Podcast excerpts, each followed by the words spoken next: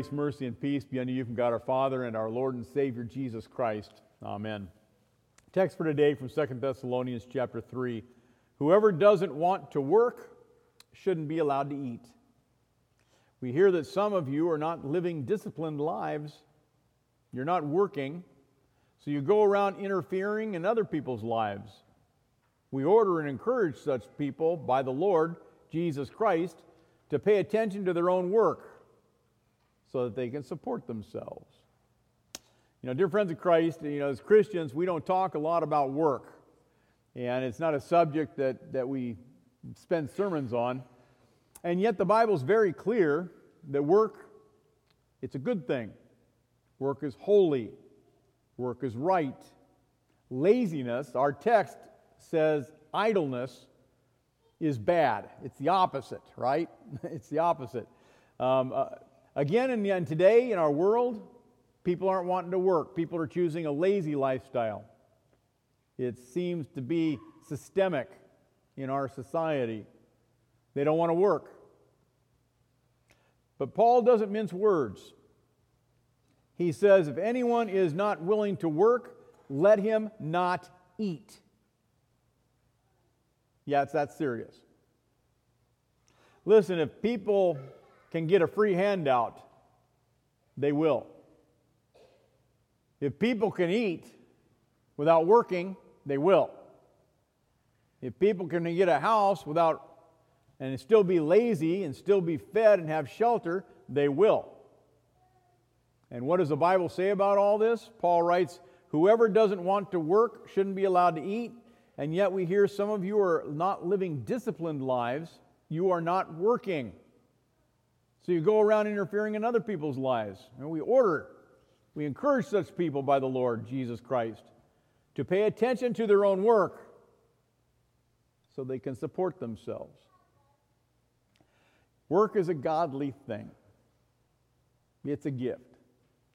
And work is good. Now, I know some of you are retired, and you're thinking, okay, I'm retired, I'm not working anymore, what about me?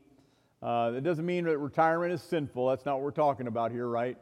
Some of you are stay-at-home moms, and of course, that's okay. It doesn't mean that stay-at-home moms are sinners. That's not what we're saying. You work at home. Some of you are people who want to work, but you can't. Many of us know what it's like to be unemployed. The job just isn't out there. You want a job, and fortunately, nothing comes your way. And there's no condemnation for somebody who wants a job and can't find one. And again, then, there are still people who can't work because they're simply not able, either mentally or physically, no longer capable of working.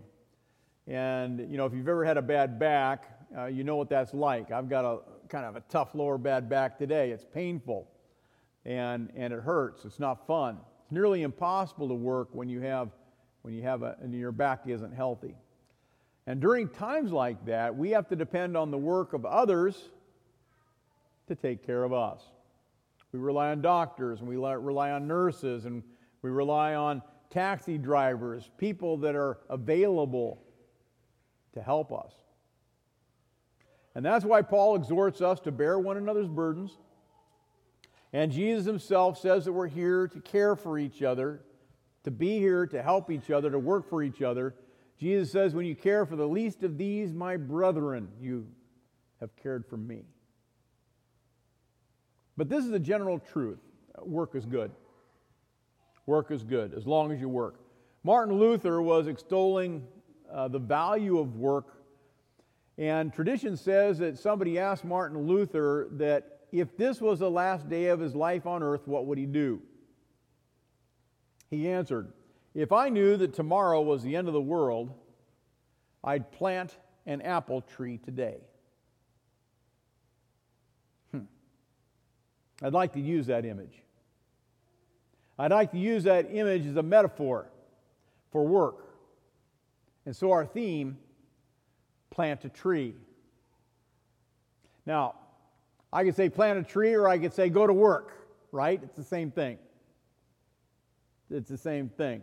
Be fruitful. Do something. Time's running out. Busy your life. If this were the last day of the earth, what would you do on the last day? How would you live? Again, where would you go? Would your plans change, and who would you do it with? All good questions. You know, Luther said he'd plant a tree. Now, I like that. I like that kind of attitude. Keep doing what you've always been doing as if nothing's different. Go to work. Be a productive citizen of society. Find somebody to take care of. Do what you need to do. Keep changing diapers. Keep washing the clothes. Keep making the dinner. Keep paying the bills. Take time to love somebody, and then find somebody to care for. Live as if Christ were watching. You know, you lived for Jesus yesterday. You're living for Jesus today. You're going to live for Jesus tomorrow. Do the things that he'd have you do as if it's your last day on earth, whether it is or whether it isn't. Have integrity. The psalmist pleads, I want to understand the path to integrity. Do you know how to live with integrity? You know what integrity is? Integrity is what you do when no one is watching. That's integrity. Are you the same person you are when you're alone? Would you do the same thing? That's integrity. So, work with integrity, as if Christ is watching, as if working for the Lord. Go plant a tree. Again, the biblical support we have for work goes all the way back to the Garden of Eden, and where God commanded Adam and Eve to plant a tree in Genesis.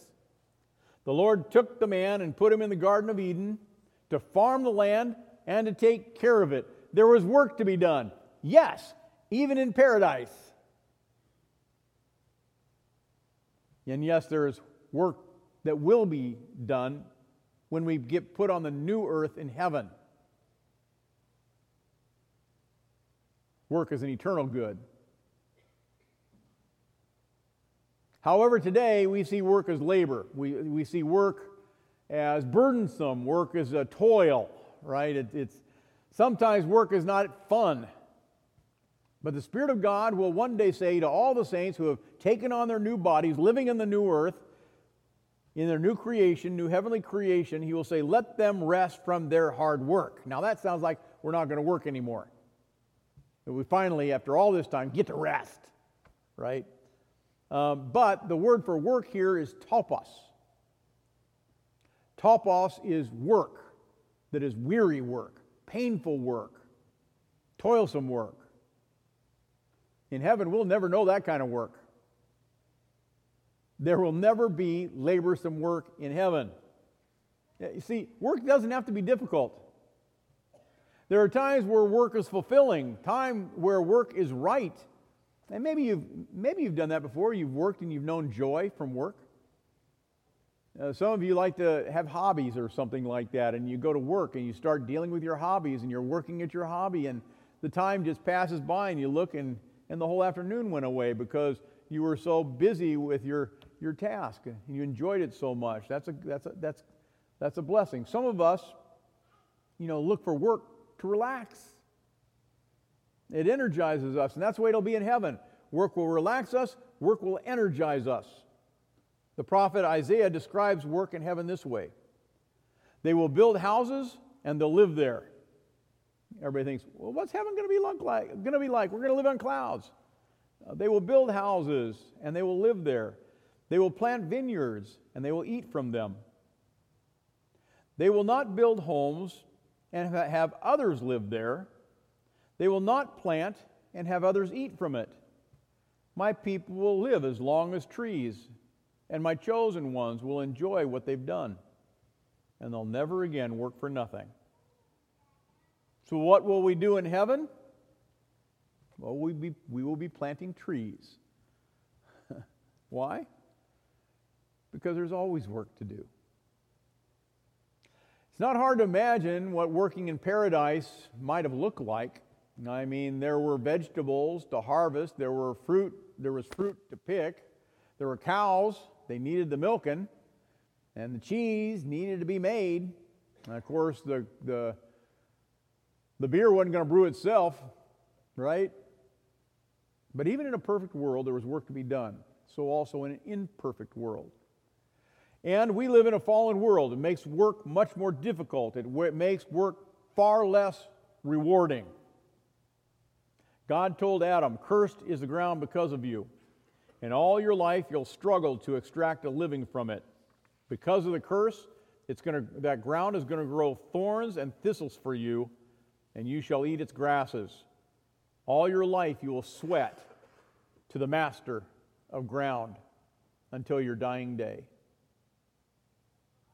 You know, we live under the curse. And that's why work never works out the way we hope. Screws get stripped, muscles get sore, backs get thrown out. You plant a tree today and it gets blown down by the wind tomorrow. But none of this changes the fact that work is a good gift from God. And God has given every one of us work to do. He's given every one of us. God himself is a working God, right? And God wills that the people he made be working too. Paul was a tent maker. Peter was a fisherman. Luke was a doctor. He was a physician. And they all planted trees. They did work. And they also worked to spread the gospel on top of all that. Yes, we have work to do for the sake of the gospel as well. There's work to be done in the church. Again, Paul writes, "Pray for us that the word of the Lord may speed ahead. The word of the Lord may be honored among us. And may the Lord direct your hearts to the love of God and to the steadfastness of Christ." So how do you spread God's word? Well, how do you work to do that? Now, there are temptations, right? There are temptations. Many people don't want to do that work, to spread the gospel, to spread the news of Christ. Say, it's not my job. Kind of lazy here. You know, let someone else do it. Somebody else can run the council. Somebody else can run the congregation. The temptations are always there to cheat, to cut corners, to be lazy, to get complacent, to do as little as possible. But this is especially true when it comes to the work of the church. And on top of that, there's a constant battle that when you do the work of the church, it's discouraging. And it leads us to despair. Church work seldom goes the way we want it to go, and when you do church work, we feel like we're wasting our time, spinning our wheels. We have a problem of work in the church. 20% do all the work. What of the other 80%? What does the Lord say to them? Go plant a tree. Jesus did. Nobody worked harder than he. Indeed, no one was more faithful than Jesus. And Jesus was there at creation when all things were made through him and for him and by him. And when the world needed a Savior, yeah, he came. He applied for the job. He did the work.